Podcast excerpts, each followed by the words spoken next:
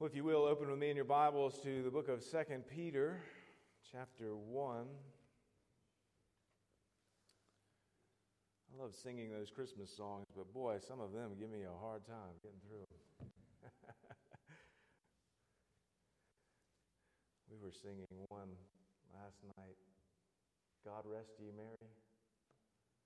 And uh, we were singing it rather quickly, and the kids were not able to keep up. it was funny. We are, uh, as we are continuing uh, this season, making our way through the book of Second Peter. Again, we had uh, started Second Peter uh, a little bit before Advent, so decided just to continue working through it. Uh, we come now to the end of uh, chapter 1, and we're going to be looking at a little bit bigger chunk of a passage than we have been looking at as we've been going through this book. Uh, 2 Peter chapter 1, and uh, we're looking this morning at verses 16 to 21. And um, really looking at the, the issue of uh, you know, what do we do when we come across, come across false teachings, uh, come across claims or, or, or objections to what the Bible teaches when we want to know what the will of God is, when we want to know what's going to happen in the future, where do we go? We, go to His Word. So that's what we're going to look at this morning as we look at 2 Peter chapter 1. And again, we'll read together verse 16 uh, to 21. Peter writes here under the inspiration of the Holy Spirit, and he says, For we did not follow cleverly devised myths when we made known to you the power and coming of our Lord Jesus Christ. But we were eyewitnesses of his majesty. For when he received honor and glory from God the Father, and the voice was borne to him by the majestic glory, This is my beloved Son with whom I am well pleased. We ourselves heard this very voice borne from heaven, for we were with him on the holy mountain. And we have the prophetic word more fully confirmed, to which you will do well to pay attention as to a lamp shining in a dark place, until the day dawns and the morning star rises in your hearts. Knowing this, first of all, that no prophecy of Scripture comes from someone's own interpretation. For no prophecy was ever produced by the will of man, but men spoke from God as they were carried along by the Holy Spirit. Let's go to the Lord again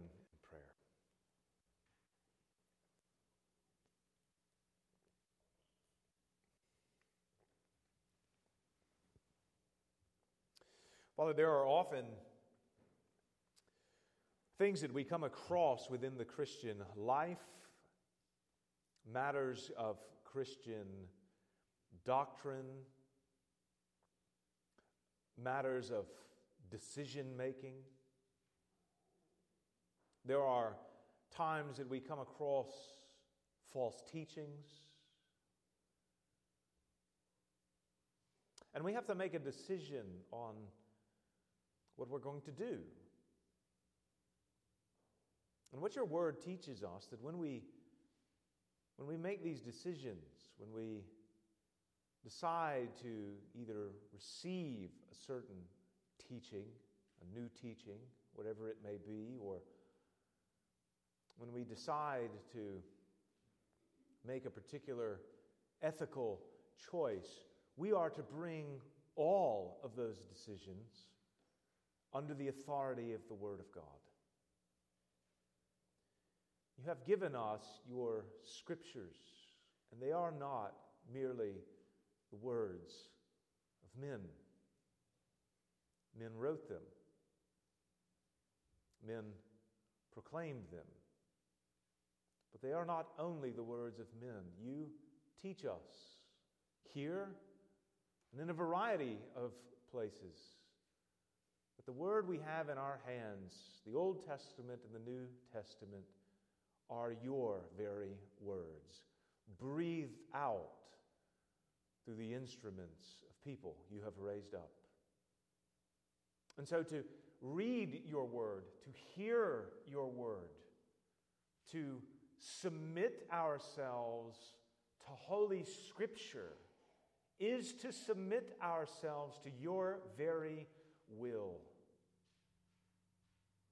And so, Lord, I pray that we would be a people who ultimately bring all of our lives in submission to all of Scripture.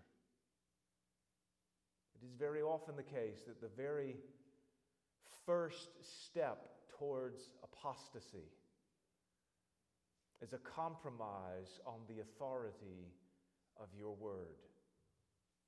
And so, Lord, as we consider your word this morning, as we consider its authority, I do pray that you would place it in our minds and in our hearts to be a people who do not merely speak of your word as authoritative, but bring ourselves under it.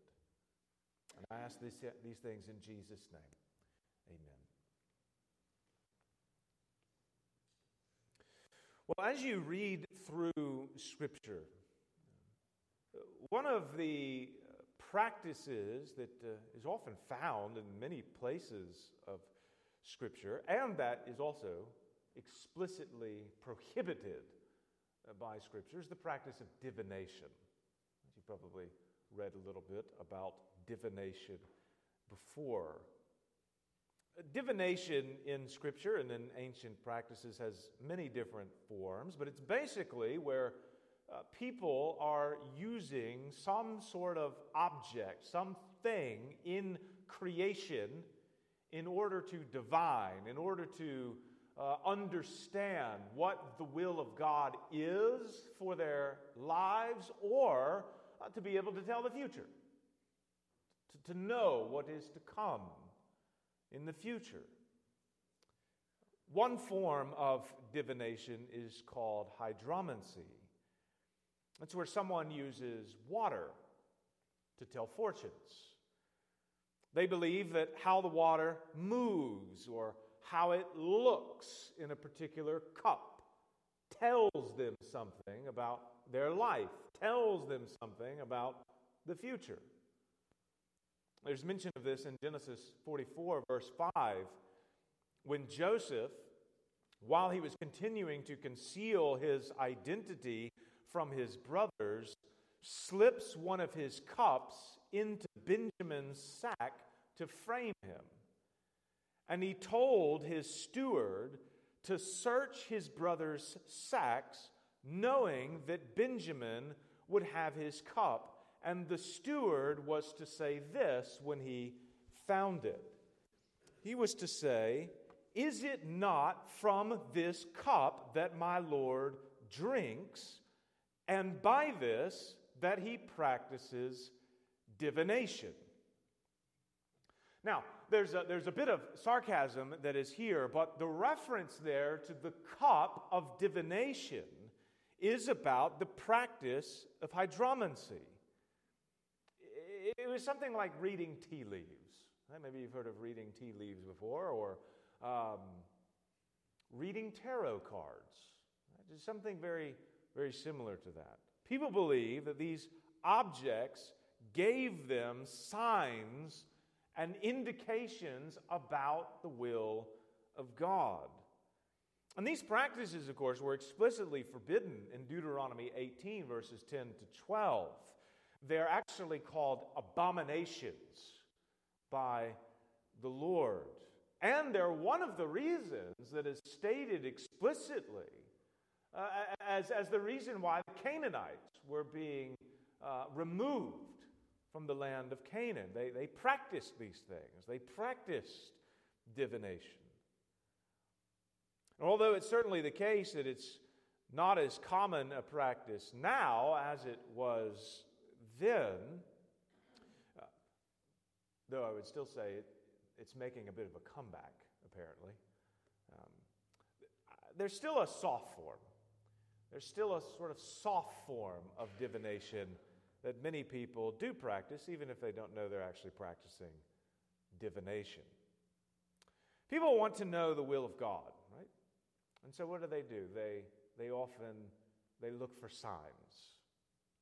They look for things in creation to, to tell them what the will of God is. They, they look for coincidences in their lives, or, or maybe they, they search within. They, they listen to their feelings. You know, what's their heart telling them? And what their heart is telling them is what God is telling them. They want to know truth.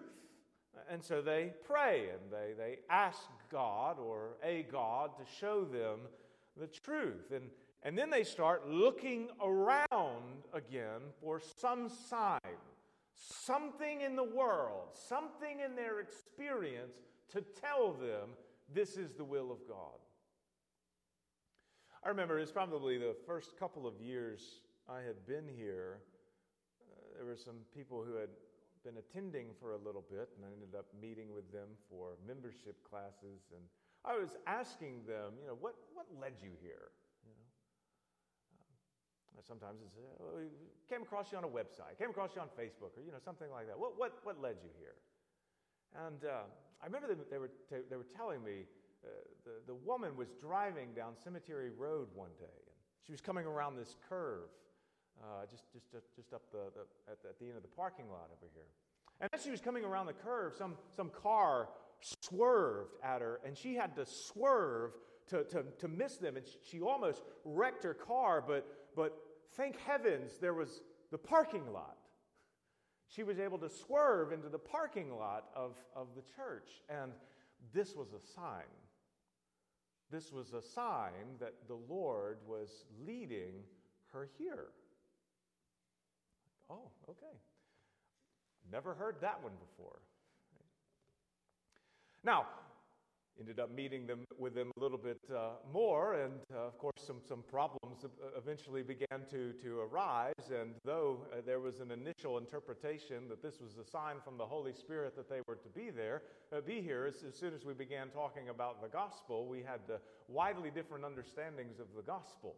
Um, so I guess the Holy Spirit wasn't uh, directing in the way that uh, maybe the signs were, were indicating. But, but people do that. They, they, look for, for signs, coincidences, uh, some event in their life, and that, that tells them what the will of God is. Mormons are, are also a good example of this kind of thing. Every time you meet with a Mormon, you know, they'll tell you the only thing you can do to know if the things that we're saying to you are true is to, to ask God to, to show you. You need to read the Book of Mormon, and then you need to go and, and you need to pray and you need to ask the Lord, Lord, show me, are, are these things true?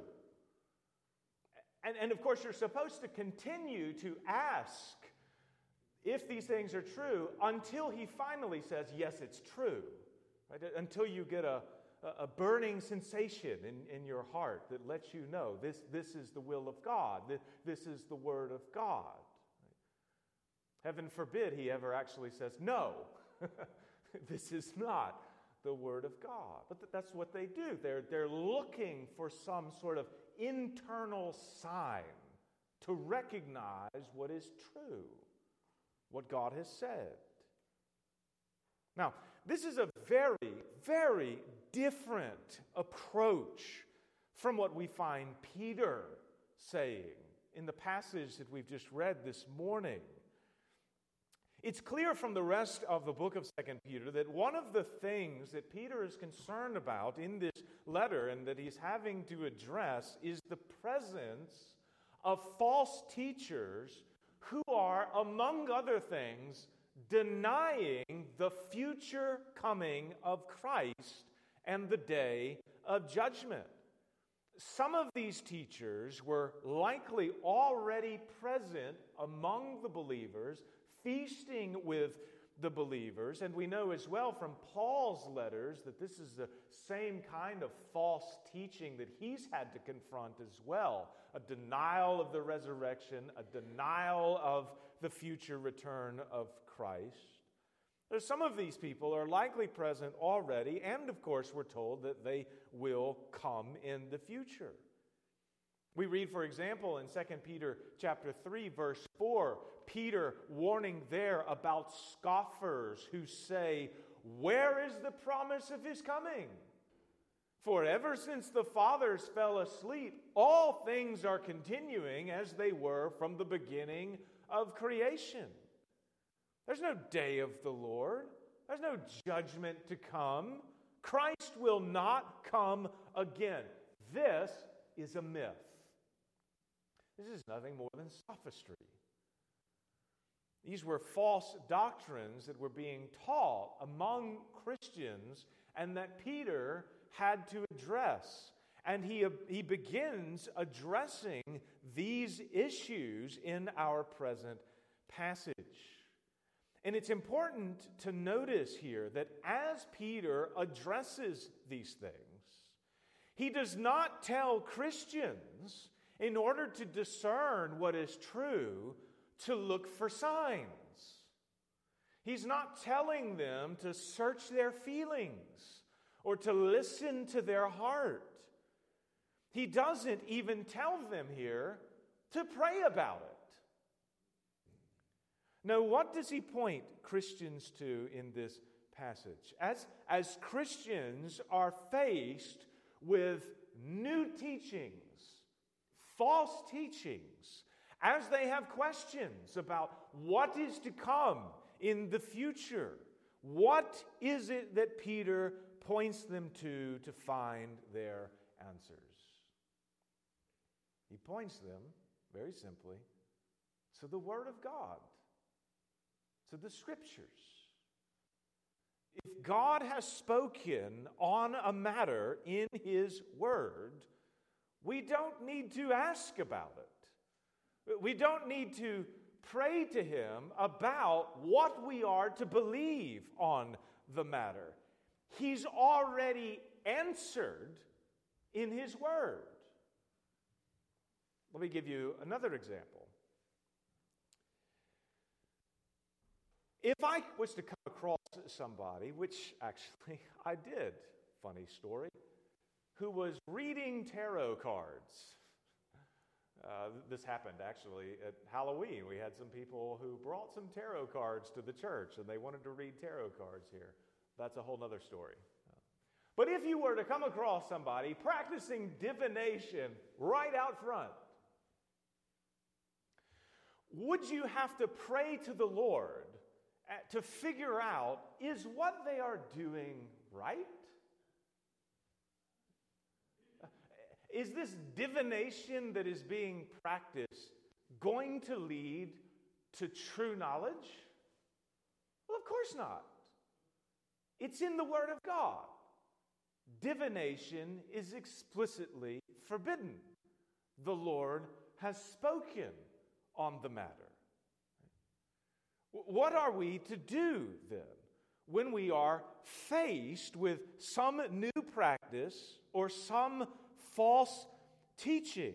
We don't have to, again, search within or even ask the Lord about it. We are simply to go to the Word and to examine these things in light of the Word.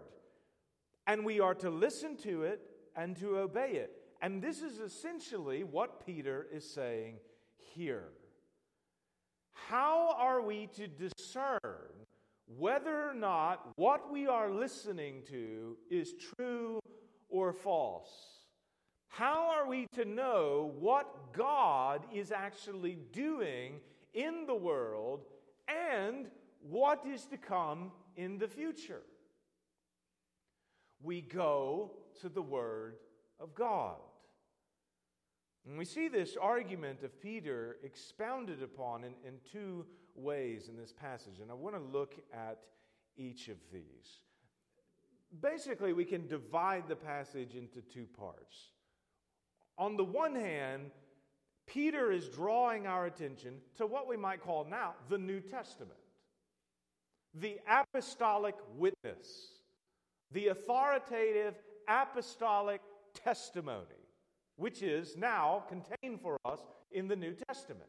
So, on the one hand, we listen to the apostles as they have written to us the Word of God in the New Testament, and on the other, we look to the Old Testament. Two parts in this argument that he's making here. So let's look at each of these in turn. First, let's consider the New Testament. I think it's worth remembering, again, that Peter so far has been speaking about these glorious promises of the gospel, the grace of God, the pursuit of godliness, and the ultimate end of all of these things in verse 11, which is entrance into the eternal kingdom of our Lord and Savior Jesus Christ. And he wants Christians to remember all of these things. He wants them to remember and to recall his teachings. Those that are mentioned, of course, here in this letter, those that are mentioned in his first letter that he mentions, the teachings that they have heard from him, he wants them to remember even after he is gone. But some of these teachings are being opposed now, and they will be opposed in the future. Some people deny the resurrection. Some people deny the second coming of Christ. And so Peter here preempts these false teachings before expounding the matter further as the letter continues. And I want you to notice what he says beginning in verse 16. He says, For we did not follow cleverly devised myths. Again, he's, he's responding to the charges of the false teachers. We did not follow cleverly devised myths when we made known to you the power and coming of our Lord Jesus Christ. In other words, when we preached to you about the coming of Christ, and specifically what we refer to now as the second coming of Christ, the fact that Jesus will return in power and glory to judge the living and the dead, this wasn't something, Peter says, we just made up. This wasn't some strange dream that we had, and, and then we sort of gave a, a spiritual explanation to it. This wasn't a matter of speculation. You know, we weren't telling you we have a message to deliver, and we hope you'll consider it as an interesting idea, as a possibility, uh, some, some grand resurrection, spiritual or, or physical. Just, just consider this, please.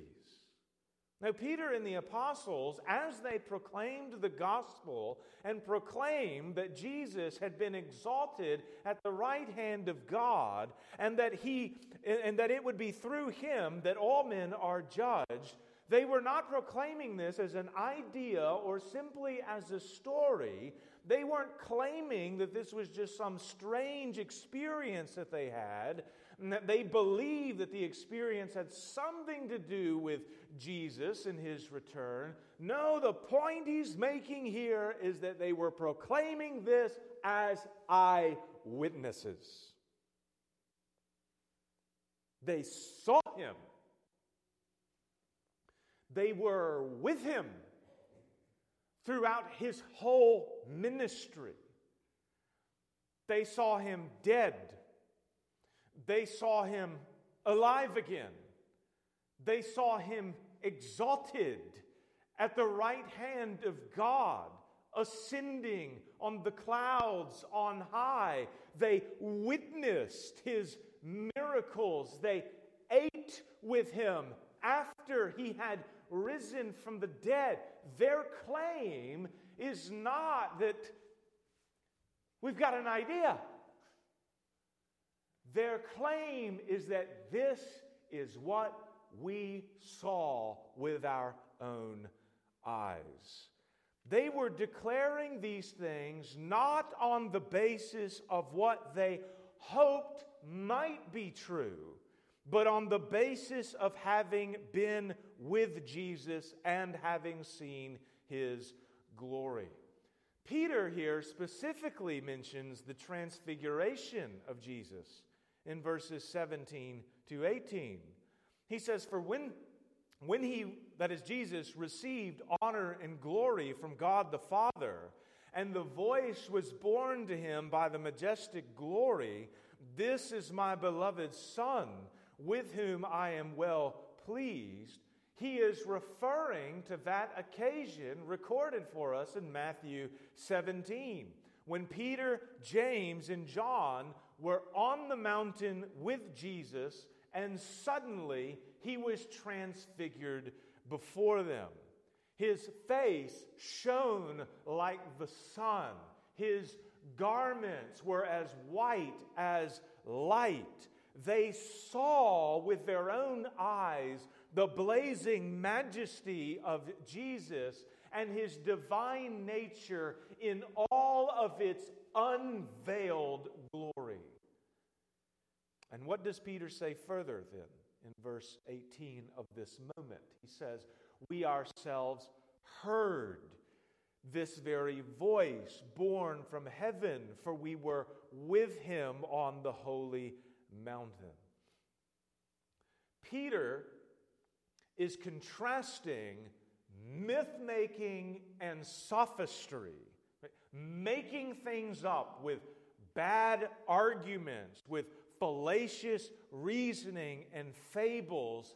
He's contrasting this with the basis for the apostolic preaching, which is eyewitness testimony. And it's eyewitness testimony that does not rely even on a single individual making these claims, but on multiple witnesses. He says again, for we did not follow myths. We ourselves heard this voice. At a minimum, there are at least two other witnesses to the transfiguration, James and John. But even beyond the transfiguration, the whole gospel and all of the works of Christ and his resurrection is predicated on the eyewitness testimony of even more witnesses. Sometimes three, sometimes 12. In the case of the resurrection, 500. These are witnesses also who, in the first century, you can go to. Eh, eh, you can ask, Did you see the risen Lord Jesus? And they could say, Yes, yes, yes, I saw him. And then they could say, And this person was with me. And then that person says, And that person was with me. And there's 500 of us who witnessed the resurrection of Christ.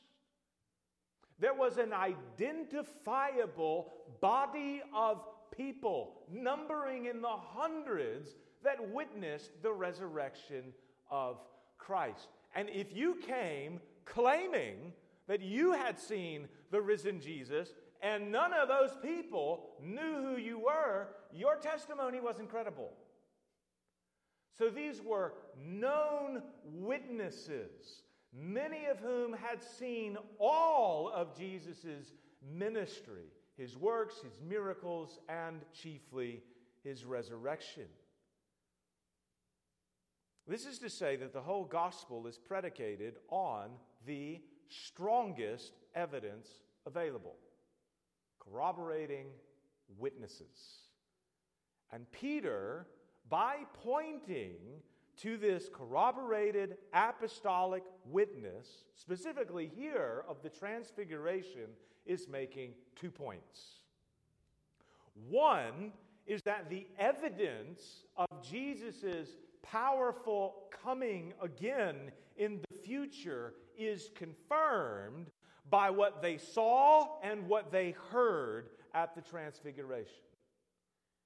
One of the, the evidences that Jesus will return again is what they saw and what they heard on the mountain. They saw his majesty. They saw his glory fully unveiled, the radiance of his divine nature, which is what will be seen again when he returns in the future. He will not come at his second coming lowly in a manger. He will come as the conquering king in all of his divine glory. They saw that glory on the mountain. But they also heard something. They heard the voice of the Father say, This is my beloved Son. And the reference to Jesus as the Son, you'll remember, not only means that he's divine, but it also means that he's the promised Davidic Son. He's the King. He's the anointed Christ of Psalm 2, who, it is said, will break the nations with a rod of iron.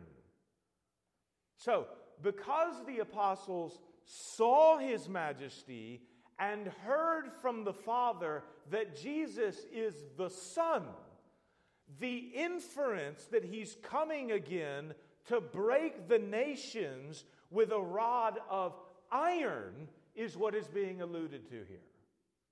When they hear, This is my son, they're hearing, Oh, that's the one who reigns over everyone.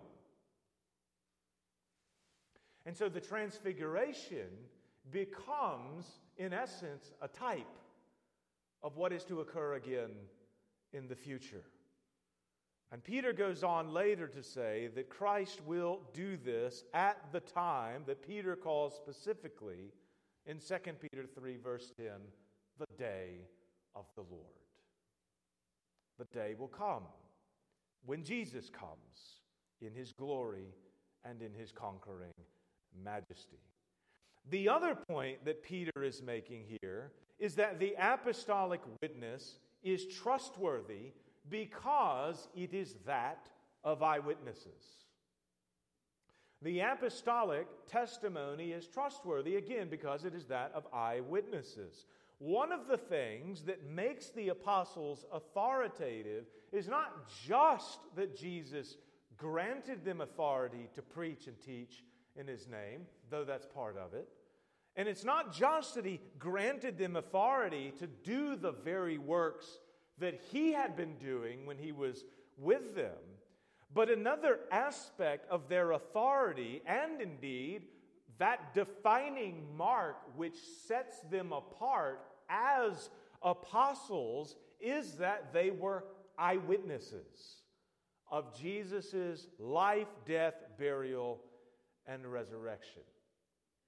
And if you were a Christian in Peter's day and you're trying to figure out who do I listen to?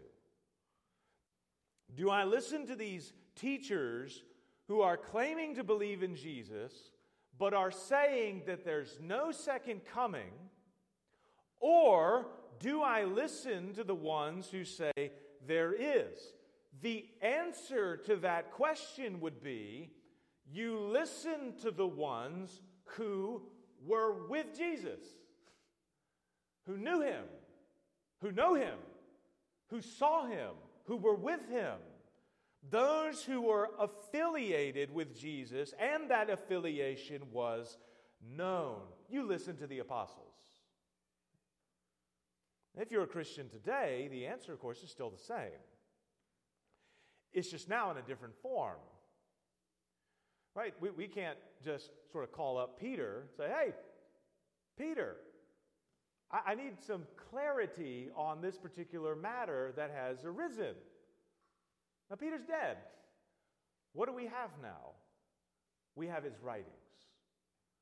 We have his witness written down. We have the witness of the, uh, uh, the other apostles written down for us in their writings, which is for us the New Testament. The New Testament is a collection of books and letters written either directly by an apostle or one who ministered alongside an apostle. Right? Like, like Luke, for example, was with Paul in all of his ministry. The New Testament is an apostolic witness to Christ and the gospel. And so, if we have a question about the truthfulness or the falsehood of a particular matter related to the gospel and the teachings of Christ, we listen to the eyewitness testimony of the apostles by going to their writings, the New Testament. We listen to the Word of God as revealed through His apostles, which is our ultimate authority. The norm that norms all other norms, that which we measure all truth against, against or, or, or claims to truth, we measure them against the Word. Now, Peter not only points to the apostolic witness as evidence for the coming of Christ, he also points us to the Old Testament. As Christians, we're, we're New Testament, Old Testament people. We're whole Bible people. Notice what he says beginning in verse 19. He says, And we have the prophetic word more fully confirmed. Let me just stop there and clarify something here. The phrase more fully confirmed is a single word in the original language. It's the same word actually we find in chapter 1, verse 10, where Peter says, There, he says, Therefore, brothers, be all the more diligent to confirm your calling. Uh, the word is an adjective there, meaning sure or certain or trustworthy. And in verse 19, it's describing what the prophetic word, which is a reference to the Old Testament, the prophets, the, the, the law, and the prophets, it's describing what the nature of the prophetic word is. It's trustworthy, it's sure, it's certain. The ESV, I think, communicates the idea that the word, here referring to the Old Testament again, is made more sure as if it's sort of lacking some aspect of surety uh, before this, or as if it's more sure and more trustworthy than Peter's eyewitness testimony and, and the testimony of the apostles. That, that's, that's not what Peter's communicating here. He, he's not placing the apostles in sort of conflict with the Old Testament here. He is simply describing the prophetic word as a certain, trustworthy, sure word.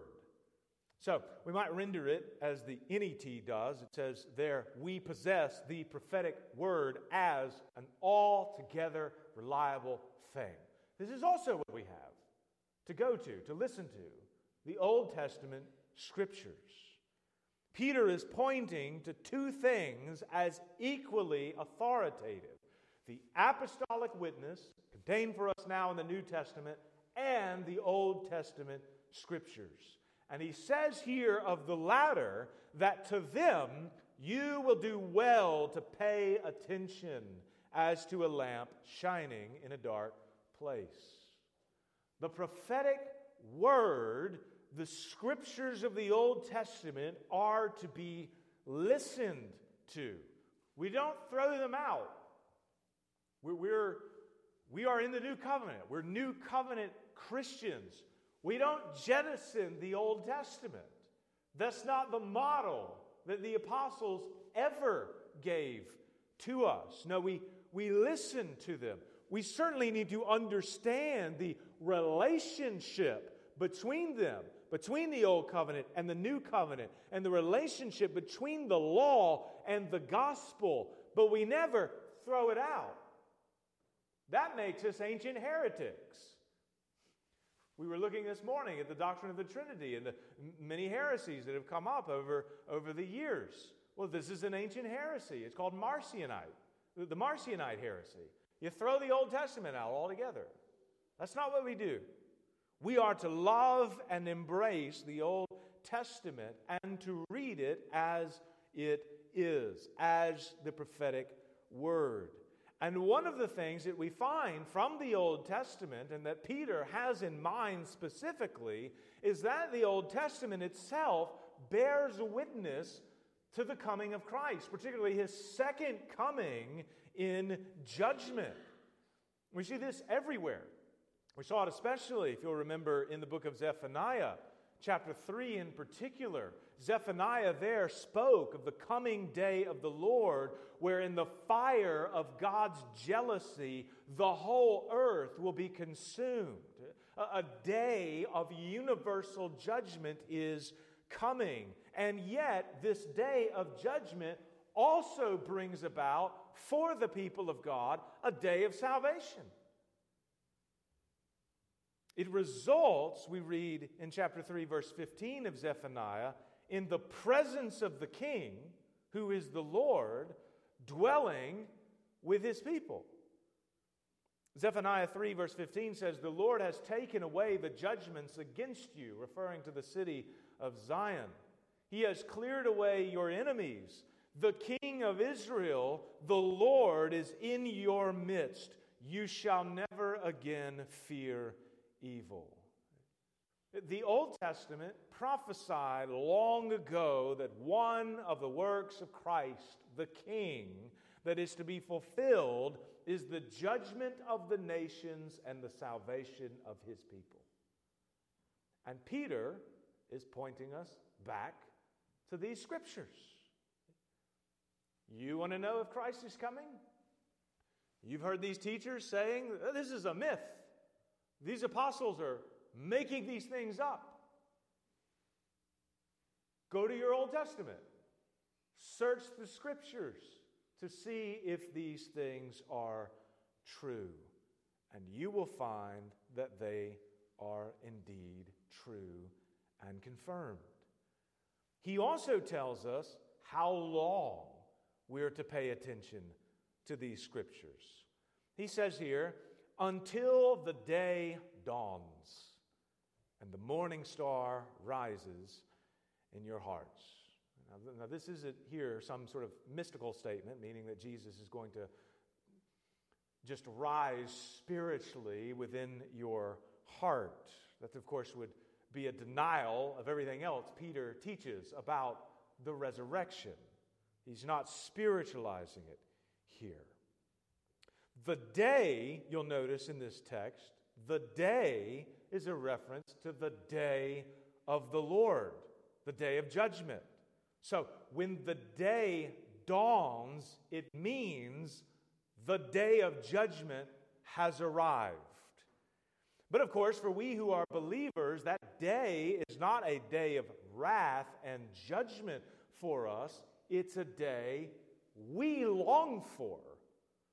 It's a day that, that we pray for to come quickly. The Apostle Paul, in fact, refers to Christians as those who love, who will love his appearing. We want Jesus to come and to return. So the morning star arising in the heart refers to our response to his coming, that day now arriving. There is not only for us, in other words, the objective reality of the coming of Christ, but the subjective response of the heart, glorying in and worshiping Him at His coming. And so the point that Peter is making is that we pay attention to all of the scriptures until that day. The scriptures are our ultimate authority, our light, our guide until the day when we behold Jesus face to face, at which point the scriptures will have served their purpose, and now we will have the very Word of God before us. Something much better than the word written will be the word among us. But until that day arrives, we submit ourselves to Scripture and we pay attention to Scripture. Why? Well, this is what he goes on to explain in the remainder of the passage. We pay attention to the Scriptures because they are not simply the words of men, but the words of the living God. Peter says, knowing this first of all, that no prophecy of Scripture comes from someone's own interpretation. For no prophecy was ever produced by the will of man, but men spoke from God as they were carried along by the Holy Spirit. He is speaking here of the origins of Scripture. When Scripture is written, when the prophets wrote what they did, was it just a matter of interpretation? Had they had some strange vision and then they just sort of made up what they thought that vision was about? You know, people do that all the time. Right? They, they have a dream. Like, what, what could that dream mean? I, I stumped my toe today. It must mean that something's going to break in my life. I mean, they just come up, they interpret the dream. That's not what the prophets are doing. That's certainly what the false prophets of the Old Testament were doing. Jeremiah chapter 14, verse 14, the Lord says there that the prophets are prophesying lies in my name. I did not send them, nor did I command them or speak to them. They are prophesying to you a lying vision, worthless divination, and the deceit of their own minds. You know, people can do that, right? They can believe things so strongly that in their minds they've, they've convinced themselves they've had a vision. It's a lie, it's the deceit of the mind. False prophets do that very thing. They make stuff up, or they're deceived by some charismatic chaos swirling around in their own heads. But that is not the nature of biblical prophecy. It is not the nature of the Old Testament scriptures which bear witness to things which actually take place and actually occur in history, things which God Himself actually revealed. The prophetic word, Peter says, is a matter of men speaking from God as they're carried along by the Holy Spirit. Or to use Paul's language, the scripture is God breathed.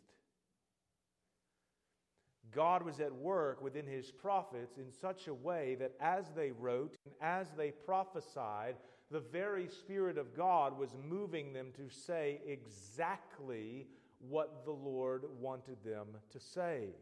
They didn't make it up. They didn't presume to speak when God had not spoken. God was at work within them. He moved them. He carried them. He preserved them from error.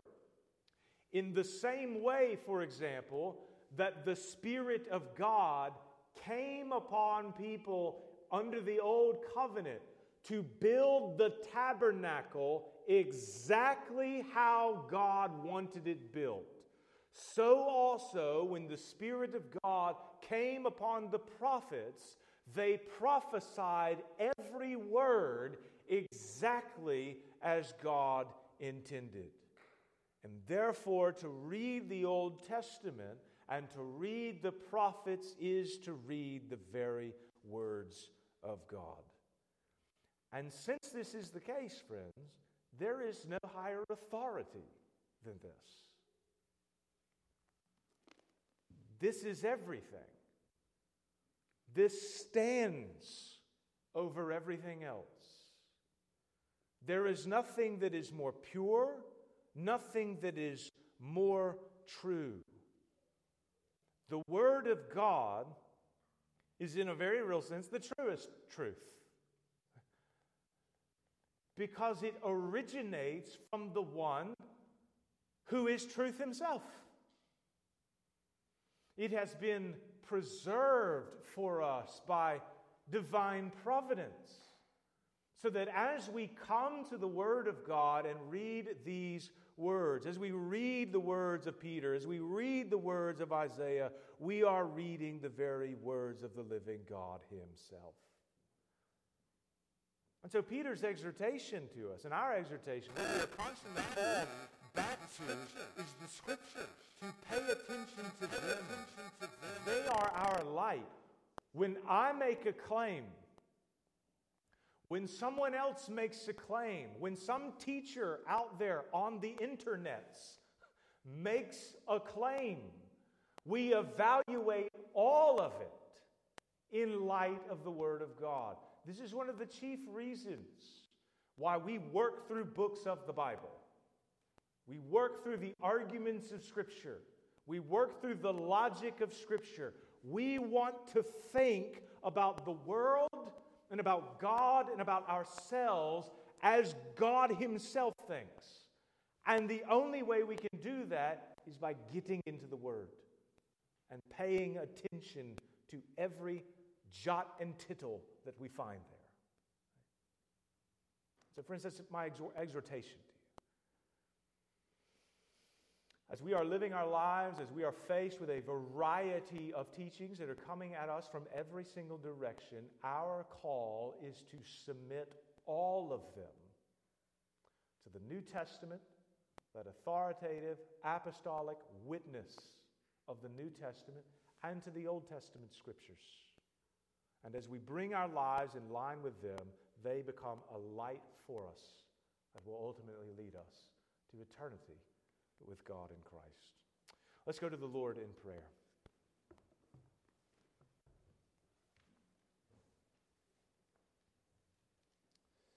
Well, Father, in your grace, you have given us your word so that we do not have to go the way of pagans and bring out tarot cards and try to read the direction that the waters are flowing in or the wind is blowing, but you have given us a word that we can read, that we can listen to and, and hear. You speak to us.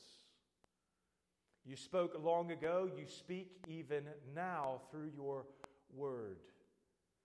And so, Father, I pray that we would be a people who submit ourselves to it, that we uphold that word as it ought to be upheld, as the very authoritative word of God, and that as we read it, we would be renewed and transformed by it, and we would bring our whole lives into conformity with it.